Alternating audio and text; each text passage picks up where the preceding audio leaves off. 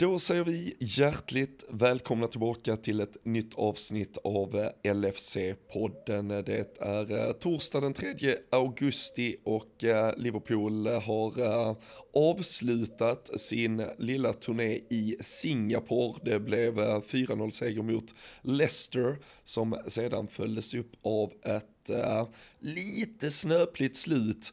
Visserligen ett otroligt jävla drömmål från Bayern München som betyder 4-3, men framförallt problematiken kring försvarsspelet består och det lär adresseras i dagens avsnitt där vi också kan konstatera att både Jordan Henderson och Fabinho nu har lämnat Liverpool. Jürgen Klopp har utsett ny lagkapten, ny vicekapten och med ja, snart bara en vecka kvar till premiären så är det väl också dags att höja pulsen och tempen lite kring hur fasen vi ska ställa upp för att ta oss an det där Chelsea-laget. Det är fullmatat, väldigt mycket här. Det är eh, lite semestertider fortfarande, men vi, eh, ja, vi, vi, vi, vi gillar ju inget mer än att ändå försöka få till den här dryga timmen. Så eh, vi eh, låter er sätta er till rätta förhoppningsvis, kanske under några sista skälvande semestertimmar och njuta av det som ännu en gång är ett nytt avsnitt av LFC-podden.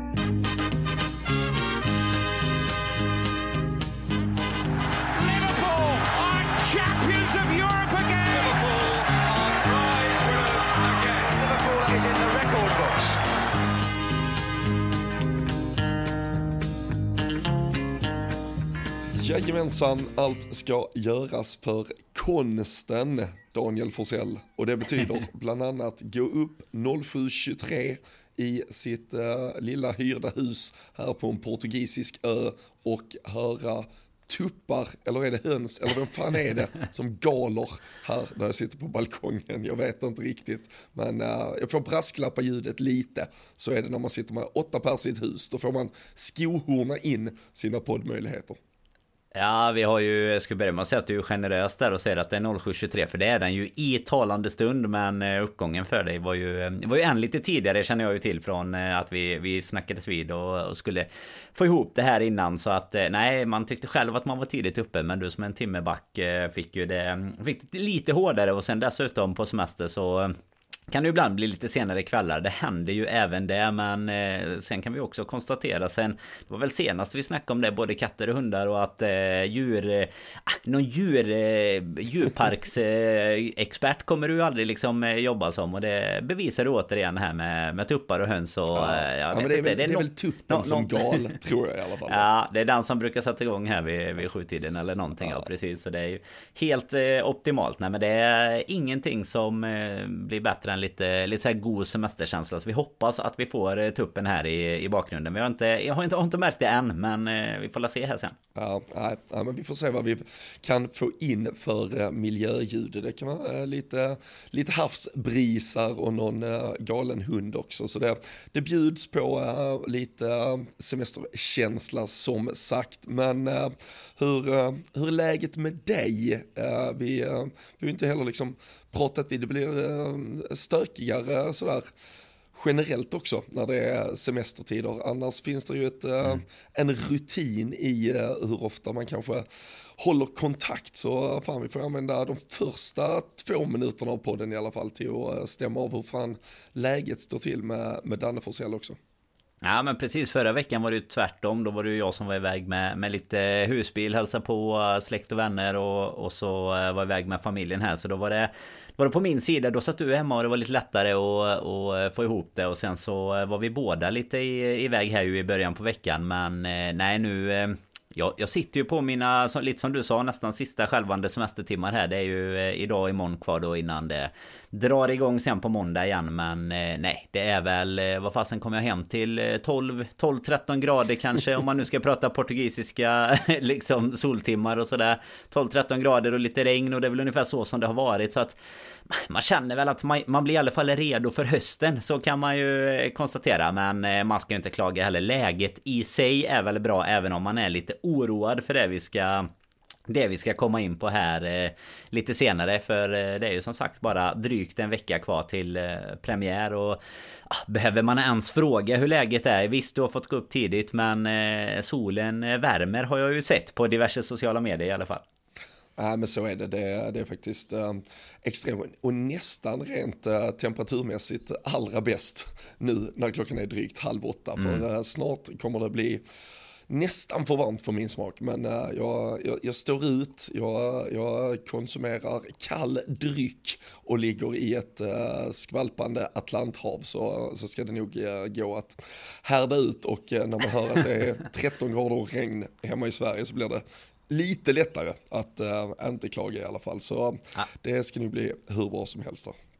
Nej, det är ju eh, som sagt lite förberedelse för hösten och det blev ju inte... Jag, jag, kan tänka mig i alla fall. Jag har ju i och med att eh, man har småbarn som har haft de här klassiska klassiska industrisemestern som man väl kallar det om man nu fortfarande säger så. Men de, de vanligaste veckorna och eh, det har ju inte varit eh, vad man som från början trodde i alla fall skulle vara den varmaste sommaren sen typ 2018 där och ehm, jag vet inte, alltså jag tror att jag har haft typ det, vi, vi fick ju konstatera att även Borås kunde bjuda på sol här under i alla fall hela försommaren Men eh, det tillsammans, jag tror detta inte bara gäller för min del utan det gäller nog ganska många av, eh, av Sveriges delar Men eh, helt otroligt svag sommar vädermässigt. Så hade man bara vetat detta där när, när solen sken i maj-juni så kanske man hade suttit bredvid det istället på någon solstol Istället för att lagt sin förhoppning i, i den svenska sommaren. Ja, men, men, men, svensk sommar fick man ju i alla fall, det ska man ju säga Det är ju en, en klassisk svensk sommar har det ju varit. Det ja, kan man ju säga. Ja, men där är ju absolut någon som skrev någon plusartikel där någon vecka innan midsommar och pratade om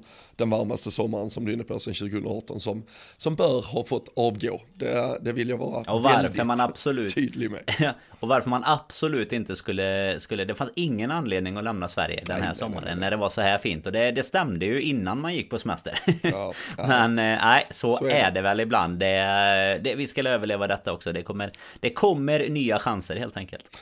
Det gör det absolut och eh, vi eh, ska väl istället för eh, djurliv och meteorologiska svängningar försöka prata lite mer Liverpool kanske i, i resten av avsnittet här för det, det är ett Liverpool som har avslutat som sagt den där andra etappen på försäsongen som det här ja, men jippot borta i Singapore är. Det, det har såklart spelats två lagom vettiga fotbollsmatcher men eh, jag tror och Klopp har ju varit tydlig med att träningsfaciliteter, möjligheter, eh, fokuset på det han egentligen vill fokusera på är ju inte lika stort kanske när man eh, behöver ge sig iväg antingen om det är till Asien eller USA. Han föredrar ju de här Europalägerna där man ligger på, på vischan i stort sett och bara stänger in sig med ja, men med truppen, med staben och eh, fokuserar enkom på fotboll. Eh, nu kan jag tänka mig att spelarna får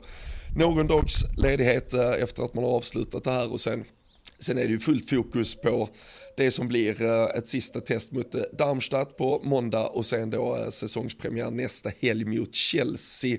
Men man kan ju verkligen så här långt efter fyra matcher se glaset som halvfullt eller halvtomt. Det har vi varit inne på förr.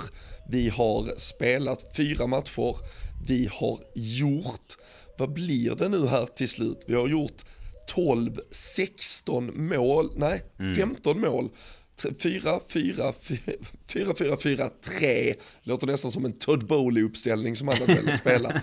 Och eh, däremot då även släppt in 10 mål på eh, tre matcher. Eh, jag såg vår gode vän drabanten Peter Hansen skrev till mig i något annat sammanhang att eh, alltså oddsen på att Liverpool inte spelar en enda 0-0 match den här säsongen, de bör vara rätt låga i alla fall och eh, det får man väl eh, hålla med om.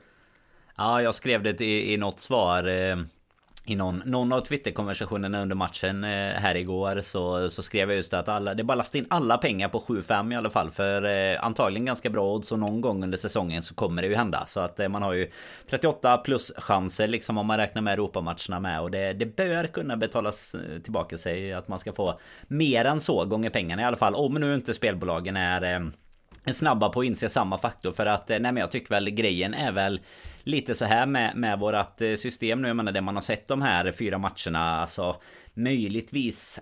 Det var lite så mot Leicester också. Det, det, det liksom är ju resultatet sminkar över det på något sätt. Eh, en 4-0 där. Men det är ju att det är, det är en eh, ny säsong, ny försäsong. Men det är ju exakt samma problem som vi, som vi hade i många lägen med den här typen av eh, taktik. Problemen om man adresserar dem först det är ju att vi, vi blir för, antingen blir vi för få personer eller så vet folk inte hur de ska spela i backlinjen. Jag menar vi saknar ju Numera också efter Fabinhos, eh, ja, att det blir officiellt. Nu har vi ju saknat honom så sett hela försäsongen. Men nu när det är helt officiellt så saknar vi också en riktig sexa. Det blir ju väldigt eh, tydligt. Och det blir ju ett hålrum däremellan. Det blir dessutom, tycker jag, väldigt ofta så när man möter ett lag som, som Bayern igår. Att det blir ju, alltså de är ju fler offensiva spelare än vad vi är defensiva i, i straffområdet när de typ anfaller. Och det är i och för sig samma sak för oss när vi ska komma in på de positiva sakerna längre fram sen. Men det, det funkar ju inte om man ska vara med och utmana om någonting. Och jag menar det är väl fortfarande bara konstatera att alla lag omkring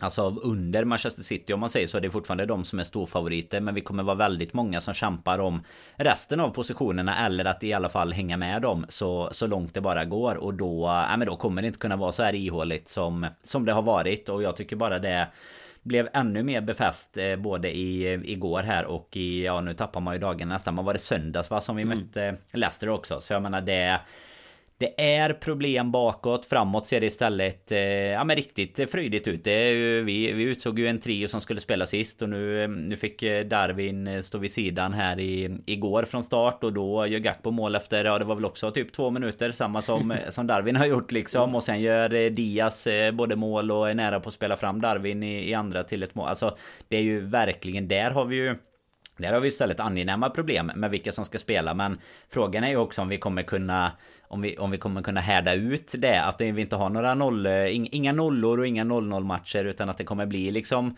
Hawaii-fotboll i varenda match. Det känns inte som att det är framgångsreceptet för att man ska Alltid komma så högt upp i tabellen som, eh, som möjligt i alla fall. Mm. Nej, vi får väl se om eh, Klopp har en, eh, en Steve Bruce i sig och omskola likt han gjorde med Joel Linton efter typ eh, tre mållösa år och gjorde honom till defensiv mittfältare istället. Det är kanske Darwin Nunes som tar nummer sex-rollen istället. Även om Klopp pratat om att vad var det, vägen till min startelva går via hårt defensivt jobb. Så just Darwin kanske inte är helt aktuell, men äh, det, det är ju ett jätteproblem. Och där, jag blir inte riktigt klok på, alltså nu har det ju varit, alltså det har ju varit en, en kaka på kaka här med, som du säger, Henderson äh, först ut, äh, Fabinho på det, Thiago Bacetic inte, fit så de har ju inte ens varit med uh, och uttagningsbara på de här eh, uh, lägerna vi har haft. Och uh, efter att man hade provat Trent en del i rollen medan vi spelade Conor Bradley så, så gick ju sen då Conor Bradley sönder var inte ens med i Singapore. Så vi har ju varit nere på kanske för Klopps del alternativ. 5-6 som den där defensiva mittfältaren eh, om, om vi hade förutsett att vi hade alla tillgängliga. Men eh, man eh, är ju lite osäker på om, om detta är så att säga sättet han vill spela på eller om vi försöker bara sätta de offensiva linjerna, alltså få till den här fredigheten i offensiven och sen att vi utgår från att typ två värvningar rakt av ska lösa den problematik som ändå är uppenbar. För jag tycker inte det är någonting i systemet och det finns inga justeringar längs vägen typ under de här fyra matcherna som har visat på att, ja men är det de här spelarna defensivt vi måste lita på mot Chelsea så försöker vi ändå lära dem nya saker utan det är ju samma fel, samma luckor, samma ytor gång på gång på gång. Som du nämner, även mot Leicester så tar det väl bara, om det är tio minuter innan, tror det är Ndidi första gången som är igenom och Keller måste göra en dunderräddning och där är någon chans till. Så vi släpper ju till samma saker. Och mm. när vi så uttalat nu uppenbarligen ska trycka upp Trent från den där högerbackspositionen och vi dessutom visade att det var vi ju beredda att göra oavsett vem som var högerback utan det kommer att vara en del av ja, men den taktiska approachen, vem som än är där, så blottar vi ju den där högerkanten eh, ännu mer än vad vi har gjort tidigare. Och dessutom ytan framför. Så det blir ju väldigt ofta tycker jag att vi, vi möter om man säger en rättvänd tia som har hittat ytan där vår sexa egentligen ska städa. Man hittar ut på det som då blir offensiv vänsterkant för våra uh, motståndare. Och så hittar man tillbaka in i mitten och uh, straffar oss. Och där, alltså adresserar vi inte det alltså Konate gör det bättre än övriga, men ingen i den där försvarslinjen kan skydda sin högerkant helt själv. Och äh, det, det, är, det är svårt att se hur vi inte ska släppa in en hel del mål och vi kan inte begära av Alisson Becker att han ska stå på huvudet en säsong till för det, det går inte att rädda friläge på friläge. Nej, och det fick han ju lite göra i, i vissa lägen igår trots att vi släpper in eh, så många mål som vi gör liksom. Han gör ju en, en hel del eh, riktigt bra räddningar med och jag tycker igår fick ju Framförallt Matip som, som startade istället för Konatero fick ju verkligen eh, bära, bära hundhuvud vid de två första målen i alla fall. Och med all, med all rätta om man säger så. Det adresserar ju ännu mer det som vi har varit inne på att vi kanske behöver komplettera med någonting i, i backlinjen också. Och sen eh, får man ju konstatera att nu är det tio dagar kvar till premiären. Alltså rimligtvis vad du än får in så är det ju typ ingen som kan gå in och spela en match mot Chelsea liksom. Alltså om inte det är en superrutinerad herre utan du ska komma in i, i laget och i spelet och i alltihop. Och jag menar de, de ryktena som vi alltid säger såklart. Rykten är rykten och sen får man se vad som händer när, när övergångarna väl kommer. Men då är det liksom ja men Fluminenses André och det är Lavia fortfarande Precis. då som det hela tiden snackas om fram och tillbaka med, med summor och det verkar ju ändå, det är ju ändå lite, ja men Melissa Reddy och lite sådana som, som ändå brukar ha, eh, som är med i den här beryktade WhatsApp-gruppen från eh, klubben liksom som, eh, som ändå skriver en del om Lavia. Så det verkar ju ändå vara liksom seriöst att det är på gång. Men då är det ju snarare om övergångssumman nu, några miljoner hit och dit. Och då känner man ju också så här, ja men han kanske inte heller är den som ska gå in och vi ska stå och falla med om tio dagar liksom. Utan då, då ska man då titta från det spelarmaterialet vi har nu. Ja men då är det ju Curtis Jones som kommer spela sexa. När vi möter Chelsea borta i premiären och det med deras relativt frejdiga offensiv som de har haft i träningsmatcherna hittills så känner jag mig inte jättetrygg i att eh, det är den här uppsättningen vi, vi går in i säsongen med. Sen fortsätter ju såklart, eh, eller vi har ju lite mer tid på oss än eh, så sen också. Men man, ah, man vill ju att det ska sitta nu. Alltså det är ju inte, man vill ju inte att man ska hamna, hamna efter här direkt nästan liksom. Jag menar att då ha tappat mycket av Alltså det, det, måste vi ändå veta, så fort Fabinho var på väg att försvinna så fattar vi ju att den positionen kontra typ Henderson som, eller de två som vi har värvat då, McAllister och Soboslaj som är lite mer framskjutna och, och lite mer framtunga liksom. De, det är inte samma sak att, eh, att ersätta där. Och jag menar, jag fattar inte hur vi kan vara så, Eh, jag vet inte, naiva eller om, om det verkligen är så att Klopp tror att så här, men det är Curtis Jones vi ska stå och falla med. För jag menar, Budgetic också har vi vet att han gjorde det jättebra under vissa delar när han kom in förra säsongen. Men också svårt att se att han liksom, jag, jag tycker att vi ska ha en, alltså vi skulle ju behöva ha en, en, en Thiago-rutinerad gubbe typ i så fall om det är så att du ska ha de två som några sorts backup-alternativ. Men vi behöver ju ha någon som också är en etta liksom. Alltså både mm, André och Lavia känns ju som att de kommer in i ungefär samma typ av fack som de två spelarna. Alltså riktigt bra talangfulla spelare men inga som Inga som riktigt ska axla Fabinhos Nej, roll och kunna ta sett, det ansvaret helt själva liksom. Nej och vi har ju sett uh, alltså klart mer rutinerade spelare än, än de två ändå behöva halvårslånga inkörsperioder i ett Klopp Liverpool och med ja, men, med en situation där vi nästan, eh, ja, vi förnyar oss själva lite eh, as we go uh, längs vägen här så, så vet ju knappt uh, Klopp och staben kanske exakt vilka pusselbitar som ska läggas för att få ihop det helt optimalt. Så vi ska ju, vi ska ju lite lära oss längs vägen och uh, att då ställa krav på att en typ 19, 20, 21-årig inom mittfältare utan erfarenhet av spel Eh, med all respekt då för, för vad Lavia och André har uträttat för, men på den nivån och med den kravställningen som finns i ett Liverpool så, så är där ju ingen spelare som, som går rakt in mot Chelsea och sen startar 35 eh, Premier League-matcher kommande säsong, utan det, det är oroväckande och jag tycker det är märkligt att vi inte har provat andra, för jag, jag förstår helt att mot Bournemouth hemma i omgång två, då kanske vi kan spela Curtis Jones i den rollen. Mm. Då kanske vi kan dra nytta av att vi får in så extremt mycket ja, men, fotbollskunskap eh, på, på den där planen så att vi, vi kommer göra fyra, fem mål och så får vi väl vara fine med att släppa in ett. Men mot ett eh, Chelsea eller mot ett Newcastle som vi har i omgång tre, att då ställa upp på det här sättet, det kommer, det kommer lämna oss så extremt sårbara och att man då inte har tittat, ja, liksom, det är inte så att jag tror att det skulle vara rätt alternativ, men att man inte har tittat på, på fler alternativ, om det så skulle vara, ja men fan kan, kan Joe Gomez vikariera som, som sexa ett par matcher bara för att vara där och vi måste ha någon som kan förstöra en fotbollsmatch om det skulle behövas mm. i en halvtimme eller någonting. Uh, men uh, nej, eh, alltså det stora problemet är ju att det inte har adresserats, att vi inte har löst det.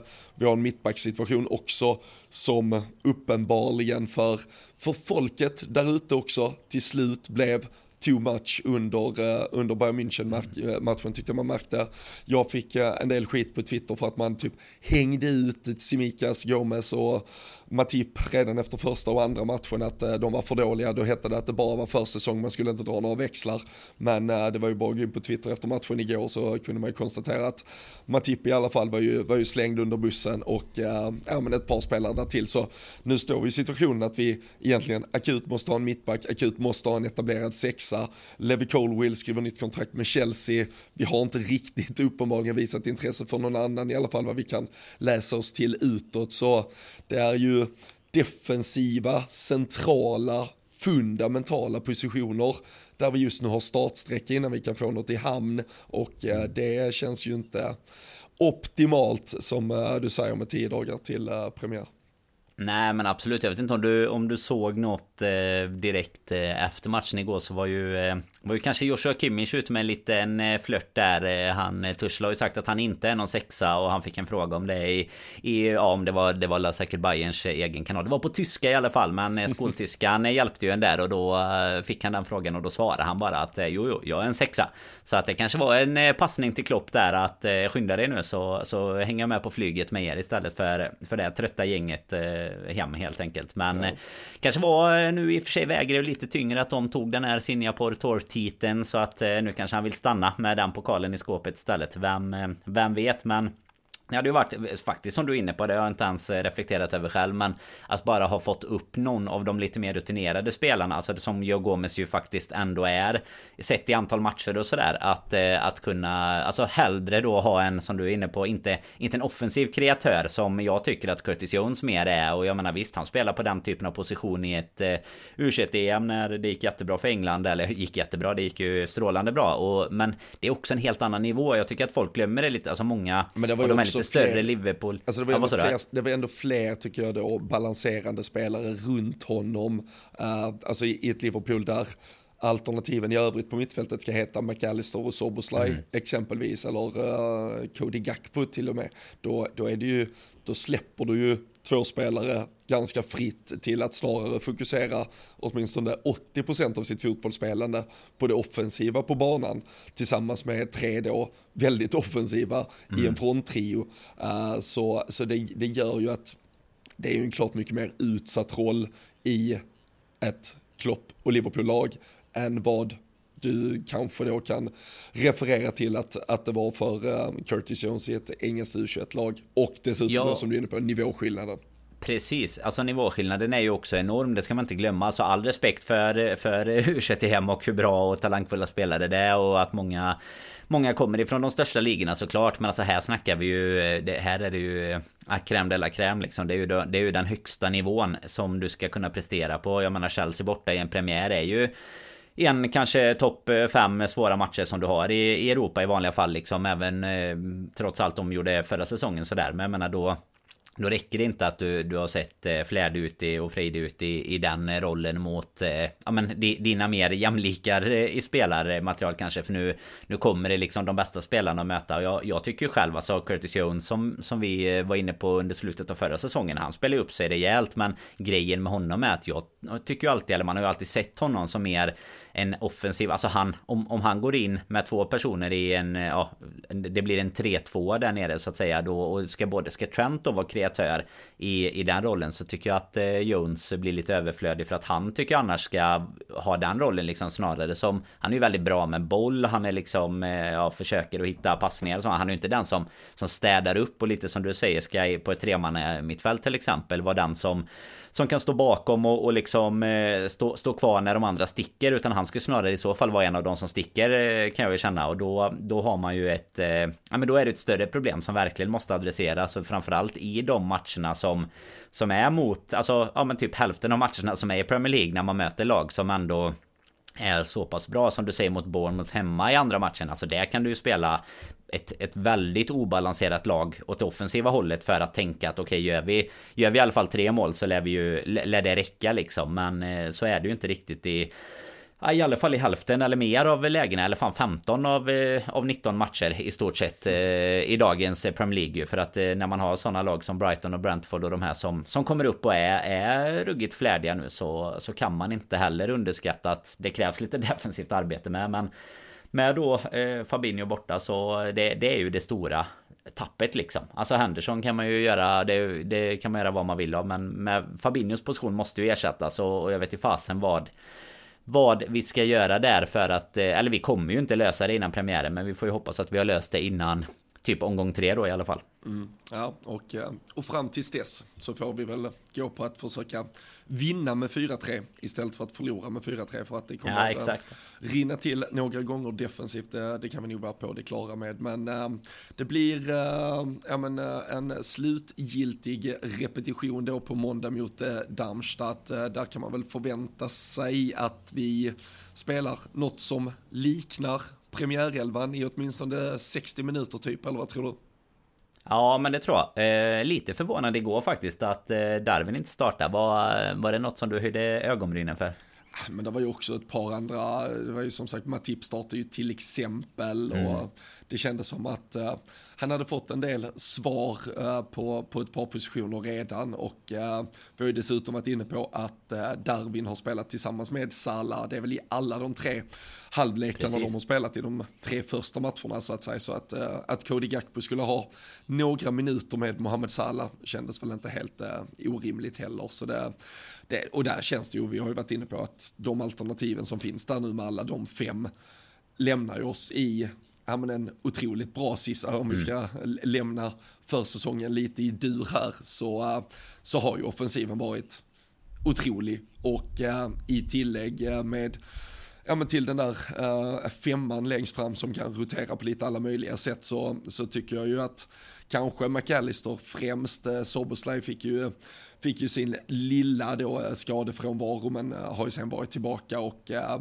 ja, men har också varit bra med McAllisters sätt att ja, men ta sig in mellan linjerna så att säga, Eh, hitta vinklar eh, för att sen sätta den där trean i arbete. Det, det, det tycker jag visar på att alltså, vi, vi kommer hela tiden skapa målchanser. Vi kommer alltid ha en chans att lämna en match med att göra både två, tre och fyra mål. Ehm, och eh, det är ju såklart lika viktigt att fokusera på att vi verkar i alla fall så här långt har fått ordning på någonting och lika mycket växlar och eh, lika mycket trummor det ska bankas på kring eh, ja, men faran med vår defensiv så, så får man väl i så fall tillåta sig också att lite njuta och ja, men bara ja, men, låta sig sköljas med i hur fin offensiven ser ut. För där eh, är ju otroliga alternativ och eh, det blir svårt för Klopp och eh, jag är väl ändå inne på att det ska vara den där 7, 8, 9, 10, 11 som eh, startar mot Chelsea. Men eh, Cody Gakpo och Diogo Jota står där och bankar på dörren om eh, Klopp eh, behöver fundera någonting eh, kring sina val.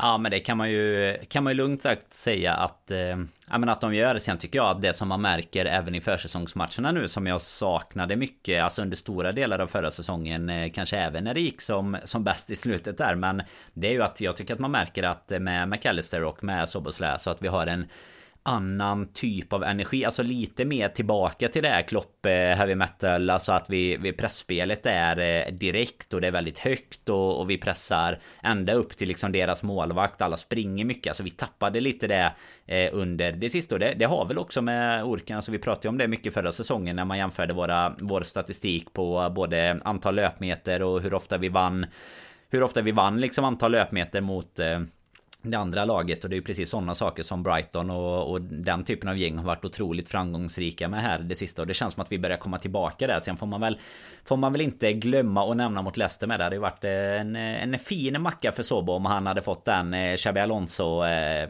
sparken mm. från halva plan där. Men en jäkla räddning. Det var nästan matchens höjdpunkt med en nickräddning därifrån eh, vem det nu var som stod i Leicesters mål. Det var ju ingen av de eh, billiga fantasy-målvakterna från förra, från förra ja, säsongen i alla fall. Jag vet inte om Henriksen eller dansk, Hermansson, ja. Hermansson. Ja, något sånt ja.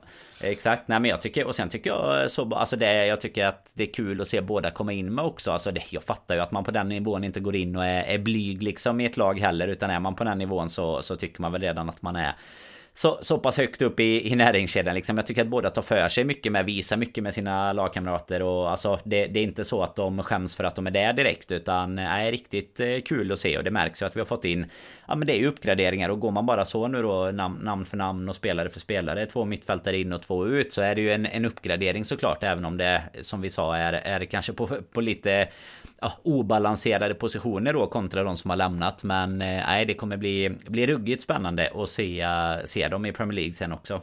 Mm. Så där har vi ju alltså allt det offensiva egentligen är ju bara Ja som du sa det är ju bara angenäma bekymmer för Klopp vilka han ska ta ut men eh, kan väl Ah, jag kommer egentligen vara okej okay med, alltså det, det ser gärna den startelvan som du nämner där och att Jota och Gakpo är redo. Men alltså om Gakpo hade startat istället så inga, inga problem för min del heller. Det är väl Jota som jag i och för sig också tycker har varit grymt bra men som man snarare också ser som den som som kanske mest av dem kan liksom komma in och, och skapa problem med. Och eh, nu kan man ju, vi kan ju bara kort adressera det också. Jag vet inte om du har, har sett det här eh, eh, rulla förbi semesterlunket här de sista dagarna. Att det har ju också varit officiellt kommunicerat nu att man ska köra lite på den här VM-linjen vad gäller stopptid och sådär. Så att det kommer väl bli sådana här 8, 10, 13 minuters stopptider också. Och då, då blir det ju ännu viktigare. Det kommer ju bara vara en fördel för ett, ett lag som oss. Jag menar storlagen kommer ju definitivt kunna dra nytta av det. Eh, så att eh, då, då gäller det också att man har bra roterande där fram och det, det får man ju verkligen säga att eh, vi har. Jag tycker att Diaz såg riktigt eh, god ut när han kom in i,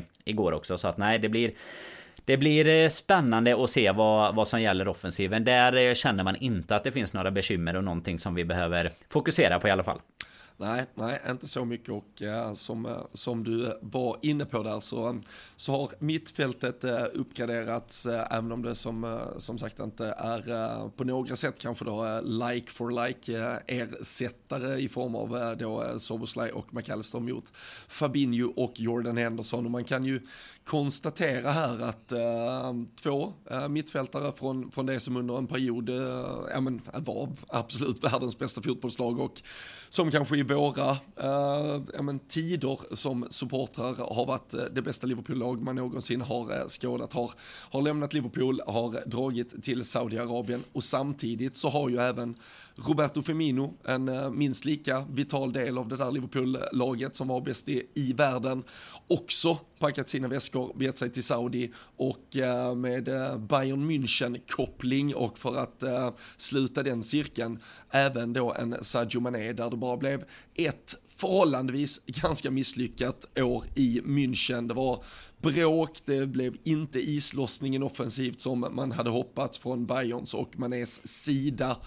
Det är fyra spelare som för typ bara ett år sedan när vi gick mm. mot en kvadrupel Danne var bärande i Liverpool men nu spelar sin fotboll i Saudiarabien eh, från och med eh, hösten här. Det, det var ju något jag vet vi ändå diskuterade väldigt mycket där att vi kanske höll på att köra slut på tanken och när nästan halva startelvan från det som en gång i tiden var det bästa Liverpool-lag man någonsin har sett redan faktiskt då har gått och eh, pensionerat sig borta på savannen, då känner man ju att eh, man, man kanske ändå var något på spåren när man kände att några av de här spelarna inte riktigt hade krut kvar i benen.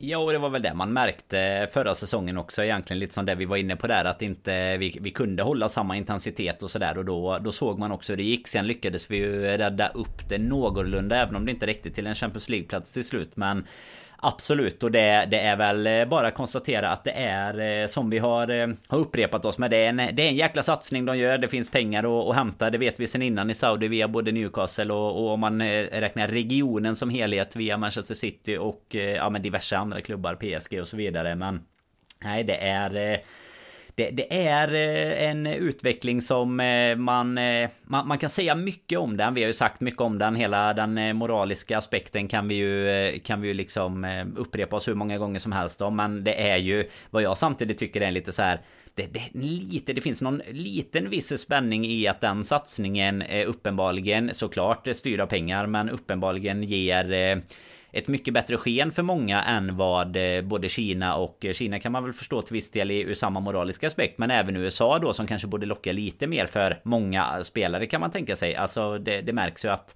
här går det ju ändå spelare som de flesta som du säger åt pensionshållet kanske drar ett sista fett kontrakt och ett ultrafett kontrakt dessutom. Men ja, det värvas ändå en del spelare som också både från Serie A och från eh, PSG var det väl också nu som man ändå tycker hade kunnat ha lite mer i sig än att gå dit ner. Så att det är klart att de gör en jäkla satsning eh, och eh, det blir spännande att se hur hur mycket det, det kommer leda till framöver. Men lite som du är inne på att det är många av de stora spelarna. Eller är man Nej, alltså det, ointresserad? Nej, det, det, jag tänker så här. Det, det, som blir spännande att se är inte att titta på ligan. För det är väl ingen som kommer göra nu till början. Men det är lite mer hur stor plats kommer den ta? Alltså, man, man kan ju också säga precis vad, vad som helst om både Uefa och eh, Fifa liksom. Och hur, hur agerandet eh, på, på de hållen. Så att det är lite kul ändå att se hur, hur kommer det liksom skaka till den europeiska fotbollen. Men alltså, så pass intresserad som alla märker som jag brukar vara av landslag och andra ligor. Så ska man nog inte sätta för stor förhoppning till att det är jag som som kommer sitta och scouta dem i alla fall. Utan man kommer väl se något Twitterklipp på där Firmino gör något hattrick där nere. Och så, och så får man vara lite glad för hans skull i alla fall. För det är svårt att ogilla honom hur man än eh, vrider och vänder på det. Men eh, nej, som du säger att det är just eh, där de hamnar kan man ju ha åsikter om. Men eh, tar vi som Fabinho som vi pratade om sist. Alltså att man plockar upp en spelare eh, från Monaco då. Man får hans absolut eh, bästa år. Han vinner allt. Eh, han eh, liksom, ja, man, man, man, får primen av honom och sen säljer man honom för ungefär samma pengar. Då är det ju bara just nu att eh, tacka och ta emot för att man faktiskt också får betalt för den här typen av spelare. Och det skapar ju också vad jag tror många inte tänker på ett eh, löneutrymme i klubben som, eh, ja, men som såklart gör att vi kanske förhoppningsvis då kan få se lite andra ja, lite andra spelare och så framöver också. Vi får ju alltid några kommentarer på hur, hur illa FSG sköter allt och eh, hur de eh, dränerar klubben totalt. Eh, oavsett vad vi pratar om, eh, oavsett om det är mittfält eller försvar. Men vi får väl se om eh, om det förhoppningsvis kan öppna upp lite nu när de är klara också. Jag menar det, det har ju varit utdrag när vi har väl pratat om det i ända sedan första avsnittet den här säsongen liksom för någon dryg månad sedan. Så att nu när allt är klart så är det lite kort om tid såklart. Men det finns ju, ja, blir det inte klart innan premiären så har man ju ändå lite, lite tid till på sig. Så att, eh, men eh, nej, skicka med dem eh, lite ett lycka till i alla fall. De har ju verkligen varit en stor del av det som det som var det Liverpool-laget som vi har ja, men fått hopp och tro till igen. Så att hoppas att Klopp kan göra något liknande med de nya nu istället. Mm. Ja, nej men verkligen och um, ja, men Jordan Henderson har väl varit en ja, saga och historia och eh, soppa är väl eh, kanske bättre ord som, eh, som ändå har stulit mest rubriker av alla de här Saudi-flyttarna de senaste veckorna. Jag skrev en längre text på, på lfc.se här, ja, det var väl en dryg vecka sedan, som man kan läsa istället. Man, man märker att det är en jävla vattendelare och ett minerat fält att diskutera hur, eh, ja, hur mycket ansvar Jordan Henson borde ha burit på efter, eh, efter uttalanden kring hbtq-rättigheter eh, och eh, annat. Och eh, den ja, men kanske bild av eh, sig själv han målade upp kontra vad han nu äh, gör för val och så vidare. Det, jag, jag, känner att jag inte orkar faktiskt fastna i det en gång till här när vi, dels har vi pratat om det förr, men jag skrev också den där längre texten, så jag, jag tänker att vi hänvisar till den istället för att fastna och konstatera ja, bara faktumet var... att ja, men de här spelarna har lämnat, för Liverpools del så har det väl inneburit en 50-60 miljoner pund in på kontot suttit eh, för eh, Henderson och Fabinho, men nu är ju bara det viktiga hur fan vi omsätter de där pengarna och eh, återinvesterar dem egentligen. Ja men absolut, jag tänkte bara säga det men det var Jag tror att när jag var inne och, och kikade din krönika där så var det 77 kommentarer eller något Kan, kan vara rekord på LFC.se Inte stenkoll på precis alla, alla de gamla men det är ju det, det märks som du säger att det är en tydlig vattendelare och jag vill egentligen bara skicka med det att jag tror att de flesta tycker typ samma sak men alltså man, man kan ju ha två jag, jag tycker så här, man måste kunna ha två saker i huvudet samtidigt. Man måste kunna tycka att så här ja men Henderson har ju haft sin del som kapten framförallt. Man ser ju hur mycket hyllningar och sånt han får av av alla runt omkring nu liksom. Han och han pokalerna är ju där liksom. Det, det är ju inget man kan säga något om. Men sen måste man samtidigt kunna se att det är skillnad på han och hans och Fabinhos flytt i det att han som du var inne på nu har, har gått ut så personligt med så mycket som som Saudiarabien kanske inte står för och att man kan förstå att folk är mer besvikna på honom än på andra spelare. Vissa var ju så här, ja men alla alla borde få hat i Saudi. Ja, det, så är det ju om man utgår från Sveriges moraliska kompass. Då är det ju absolut så. Men tittar man på Fabinhos bakgrund eller på Hendersons bakgrund så tycker jag fan att eh, då, då ska Henderson i alla fall ifrågasättas lite mer än vad han har gjort. Det har ju inte varit någonting annat än eh, en idel hyllningar och det förstår jag väl från klubbhåll och andra spelare. Det är inte så att du får ett klipp där, eh, där liksom Matip ska sitta och ifrågasätta hans val istället. Utan du kommer få hyllningar till att han har varit en underbar kapten, superbra människa och medspelare. Vilket han antagligen har varit. Men eh, och sen då samtidigt kunna känna att det är helt rätt för både klubb och spelare att lämna. Sen är ju frågan så här, okej okay, vilka alternativ hade han? Behövde han gå just dit? Men ja, det ska man bara se det ur vårat supporterperspektiv så är det väl inget problem att, eh, att han lämnar i alla fall och att han gör det nu. För jag menar även om han hade kunnat ta någon typ av roll som eh, Som vi har pratat om innan Den här Milner-rollen då liksom så Var det uppenbarligen inte det han var intresserad av Utan då, då är det väl bättre att vi kan Att han kan lämna medan vi kan få pengar för honom Att vi kan bygga om. Det är fortfarande inte meningen att han ska vara en del av Av det mittfältet förhoppningsvis framåt med, med tanke på just det du var inne på innan Att eh, liksom hela, hela krämen i benen börjar ta slut. Så att eh, jag tycker ändå att man, eh, man, man, kan gå in där, fortsätta diskussionen och fortsätta läsningen där. Men eh, man måste ändå kunna... Man, man, måste inte... Det måste inte alltid vara svart eller vitt liksom. Man kan, eh, kan tycka två olika saker om en spelare och en person. Det är väl det man kan skicka med när det var folk som skulle anmäla dig för både det ena och det andra efter din text där. Men det, det, det, låter vi dem göra så länge det är ansvarig, ansvarig utgivare får ta ansvar för det. Sen ordförande får, får ett brev här på posten snart. Ja, det, vi får se vad, vad fortsättningen blir. Eh, ja, ny, ny kapten på det måste vi ju nämna också. Ja. Eh, var, ju, var ju det dags för efter att Henderson eh, lämnade i alla fall. Precis, ehm, jag tänkte bara nämna det att jag förstår dock, alltså som sagt att fastna i mer, mer Saudi-snack, det, det orkar jag inte med. Jag såg nu Klopp var ute och var kritisk till att det saudiska fönstret såklart stänger 20 mm. september, så de kommer kunna värva fast att det europeiska fönstret stänger och då kan man ju verkligen stå i skiten om de kommer med feta lönekuvert när man själv inte kan fylla på med eh, nya spelare. Men eh, vi, eh, vi får väl hoppas och tro att Liverpool på utfronten har ungefär gjort, ja men kanske redan mer än vad vi vad vi tänkte och vi har nog i alla fall agerat helt färdigt där. Men med... Nu en sista, nej en, en sista grej måste jag bara säga om Mansion. Det som vi, det som man fastnar i också, det som såklart gör det hela negativa flödet kanske mer synligt än det positiva Det är ju lite det som du är även inne på i din krönika på ett bra sätt tycker jag Men det är ju det här att det är ju helt jäkla galet att det blir en sån soppa av våran, våran kaptens övergång Där det liksom kommer ut en träningsvideo som det första bekräftelsen egentligen att han Alltså man, man, visste ju typ som vi pratade om redan för säkert två poddar sen att eh, okej okay, vi kommer inte se honom i en, i en Liverpool-tröja igen i alla fall. Det är ganska konstaterat. Men alltså att det kommer ut en träningsvideo. Att sen liksom hela, hela tidslinjen kommer med att han ger ett avsked innan det har kommit något officiellt från klubben. Eh, alltså varken från nya klubben eller gamla klubben. Det är ju bara en soppa som gör det. Det är så, det är så jävla ovärdigt eh, hur avslutet blev. Det är ju det som också gör att jag tror att den hela negativa Alltså det, det, negativa har tagit eh, överhanden om man säger det utöver att man tittar på ja, men hur mycket matcher, hur mycket pokaler, hur, hur fint det egentligen var. Det kan man titta tillbaka på lite längre fram kanske. Men det har ju varit en transfersoppa som inte liknar något som jag kan eh, erinra mig att man har varit med om innan. Och det är så jäkla ovärdigt när det är en eh, lagkapten för Liverpool liksom som har allt det med sig i bagaget då. Att det ska sluta på det sättet. Det, det är fan inte okej okay och det är väl det som, som gjorde att man också var, var rätt irriterad på det under de här eh, senaste veckorna. Mm, ja, och man kände ju när, när första kommentarer kom in på att han kanske skulle dra till Saudi och försöka förändra inifrån så kände man, ja alltså när, när till och med klubben klipper bort eller photoshoppar och gråskalar bort hans pride-bindel han bar så känner man att nej, det är nog inte, det är nog inte tid än för Jordan Henderson att rida in och uh, styra upp uh, situationen för för hbtq-personer i, eh, i Saudiarabien. Det, Nej, det, det, det vore tyvärr, tyvärr, tror jag i alla fall, en lite naiv tanke. Men vi, kom, vi ska ja, inte fastna där. En bra, vi, vi ska ja, ta oss vidare.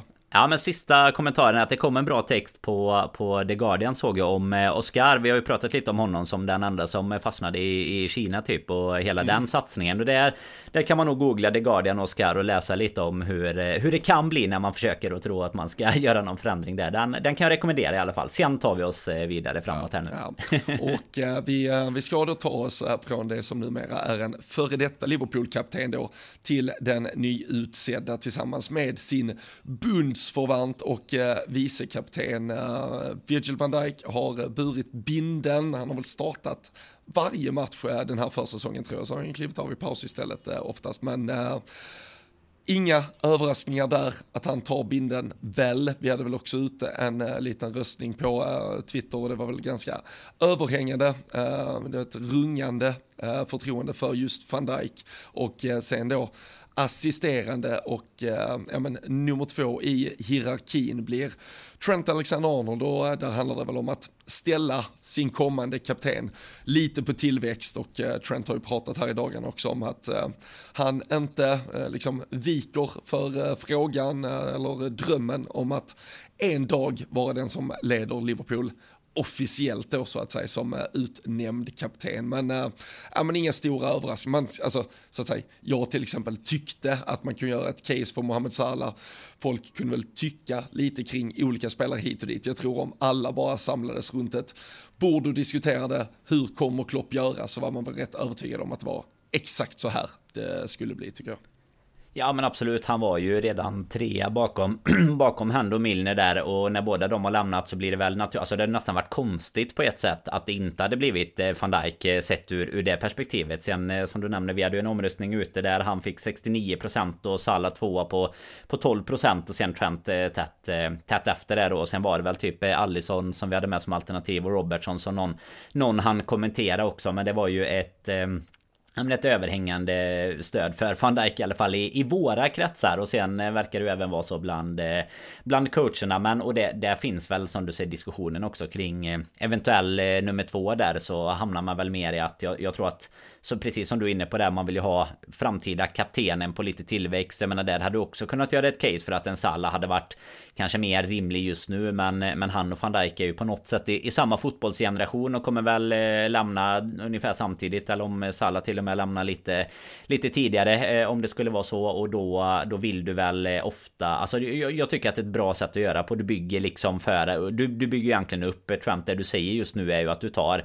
du, du tar eh, vicechefsrollen här och sen eh, kommer du få chefsrollen så fort eh, chefen väljer att pensionera sig här. För han är ju lite äldre än vad du är. Så att det känns väl som att det, det ska mycket till om inte det är våran framtida kapten i, i Trent såklart. Men tycker det blir helt rätt med. Jag menar man, man jag tror snarare att man sitter som, som du är inne på den, att man sitter och letar namn om det inte blir van Dijk när man sitter med omröstningen. Hade alla bara samlat så, så hade man ju sagt att det är helt solklart att det ska vara att det ska vara van Dijk som är kapten. Så att det är vi väl eh, nöjda med och hoppas att det kan eh, kanske hjälpa honom att steppa upp lite från eh, förra säsongen och, och få ut några fina...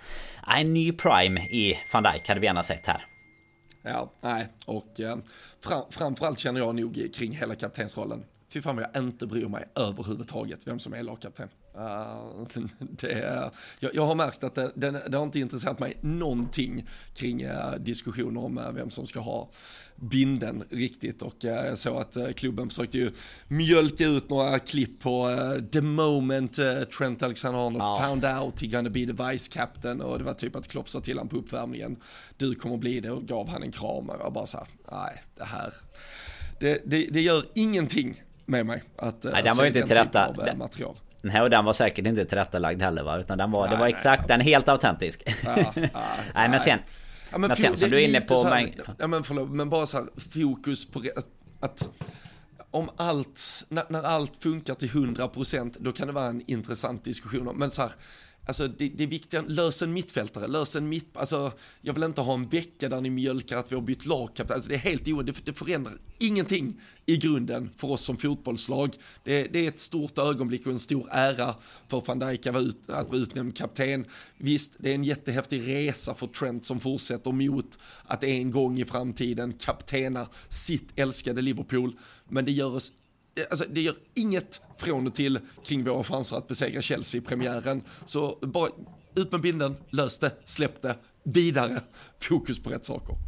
Ja men det är ju tre, tre videos där för att kunna sälja en eh, special merch eh, t-shirt eller någonting med van Dijk Captain här snart. Det är ju det man, man ser framför sig när de lägger de videosen. För precis som du säger, någon måste ju ta rollen också. Och då eh, visste väl alla ganska självklart känns det som även utifrån att det skulle vara van Dijk. Och, och jag menar det är ju mer än... Ska man vara riktigt så så är ju kaptensrollen mer en intern fråga i och med att du har hela alltså, ja, styrningen i omklädningsrummet och vem som säger vad och sådär. Och den, den ska ju inte... Alltså den spelar ju som du säger inte så stor roll för oss oss eh, supportrar menar att vi hellre då hade sett Sett fokus på eh, andra saker som eh, där vi har problem som behöver adresseras. Så att nej, vi kan väl konstatera att det är en kapten som vi hoppas kan lyfta oss i säsongen och så går vi vidare från från den biten i alla fall. Och, och ett litet grattis till van Dijk med ju på sin eh, plats såklart. Ja, nej, men absolut, självklart stora gratulationer. Men vi hoppas att han får kaptena ett lag som inte släpper in 3-4 mål per match. För då, då är det nog inte så jävla kul att stå där, stå där med binden. Så nej, då får han skälla. Det var, ja. jag tror våran Karl Sundqvist och jag som pratade lite om just kapten och han sa att han är väl den som har bästa aura med att stå still och skälla på folk i alla fall och kan ta det arvet vidare utan att nämna några andra namn så klaga på. Men du vet ju förresten vem som är den nya Milner som man är helt säker på nu i, i truppen. Varför vi inte behöver Henderson och dem till det? Uh, alltså menar du då som, som vinner uh, suspekta löptest eller som uh, är den som styr och ställer lite i, ja, i skymundan? Styr, styr, och ställ, styr och ställer i skymundan. Uh, men... Uh, Eller the glue liksom. Vem är limit i laget nu liksom? Vem är det som kommer att lära upp alla? Och vem är liksom kvar? Vem är kvar i klubben? Jag gör det lite enkelt nu för det. Vem är bara kvar i klubben för att uh, han liksom är bra att ha i omklädningsrummet? Bara bra i omklädningsrummet är ju Costa Simikas i alla fall. Ja men även, även då utanför planen och sådär. Som, som limmar ihop allihopa. En lite äldre herre. Adrian. Adrian, ja det är ju våran James Milner du. Det ser ja, man ju på ja, alla. Han sitter ju, han sitter ju jämte nya gubbar på flyget hela tiden. Det är ju ofta såklart de, de som eh, pratar samma språk liksom och, och få in dem. Men det är ju bara, Nej, han, han, är ju bara det... där för att få in alla i, i gruppen. Ja, liksom god gubbe, kör lite... Ja vi har snackat om det innan. om det i slutet av säsongen när det Jajamän. kom fram att han skulle få ett, ett Hans år nya till. kontrakt ja. Och det är uppenbart vad han gör där, för det, det är inte att spela fotboll, det, det såg vi i andra halvlek mot äh, Greuter Fürth, eller vem fan det var. Det var äh, mörka minuter man, man hade äh, när man såg äh, Joel Matip framför Adrian. Då ville man ju bara lägga ner allting för en stund faktiskt. Så, då hjälpte det inte med något klipp på Trents kapten. Det inte ens det kunde få dig på bättre humör just då. verkligen inte. Men nu ska vi avrunda här. Jag märker att det är lite vindar som viner runt mig, de kan ha slått in i mikrofonen, men då får folk leva med det. Det, det är så här när vi ändå väljer att eh, hålla podden uppe även under sommaren, då blir det med de förutsättningarna som, som finns och ges och eh, så får man take it or leave it. Vi eh, blickar fram mot generalrepetition mot Darmstadt på måndag, så kan det ju säkerligen bli kanske då tisdag eller onsdag där i nästa vecka som vi plockar plockar ner det så ger vi även Schmatke och gänget lite tid på att försöka lösa några ersättare till Henderson och Fabinho och eh, så är det ju full fokus eh, premiärhelg där som väntar efter det. Men eh, nu känner man väl bara att eh, släpp kaptensgrejen, släpp Saudi-spåret, värva några jävla fotbollsspelare och eh, ta sats mot att krossa Chelsea. Ja men verkligen. Det var ju ett, eh, ett gött eh, tugg där. Men det var väl i förra sommaren när Klopp tuggade om att vi inte behövde någon renovering på mittfältet. Varför skulle vi ha det? Och så är det liksom 6-7 gubbar borta, två nya in. Eh, så att nej, måste... Schmatke är dags. Sommarjobbet börjar ta slut här också för hans del. Så att han behöver göra en bra... Ett, ett bra avslut här nu helt enkelt. Och sen blir det ju jäkligt gött att sätta sig här om, om en dryg vecka och, och snacka premiär. För ja, i, i många faktorer av liksom Liverpool hur vi mår så önskar man att det hade varit lite mer tid kvar. Men som supporter så är man ju supernöjd om det hade varit redan nu till helgen. Men nej, det blir magiskt att sätta igång igen nästa helg här. Och då ska man ju också Robin innan dess fixa sitt fantasylag. Ska man ju göra innan nästa helg.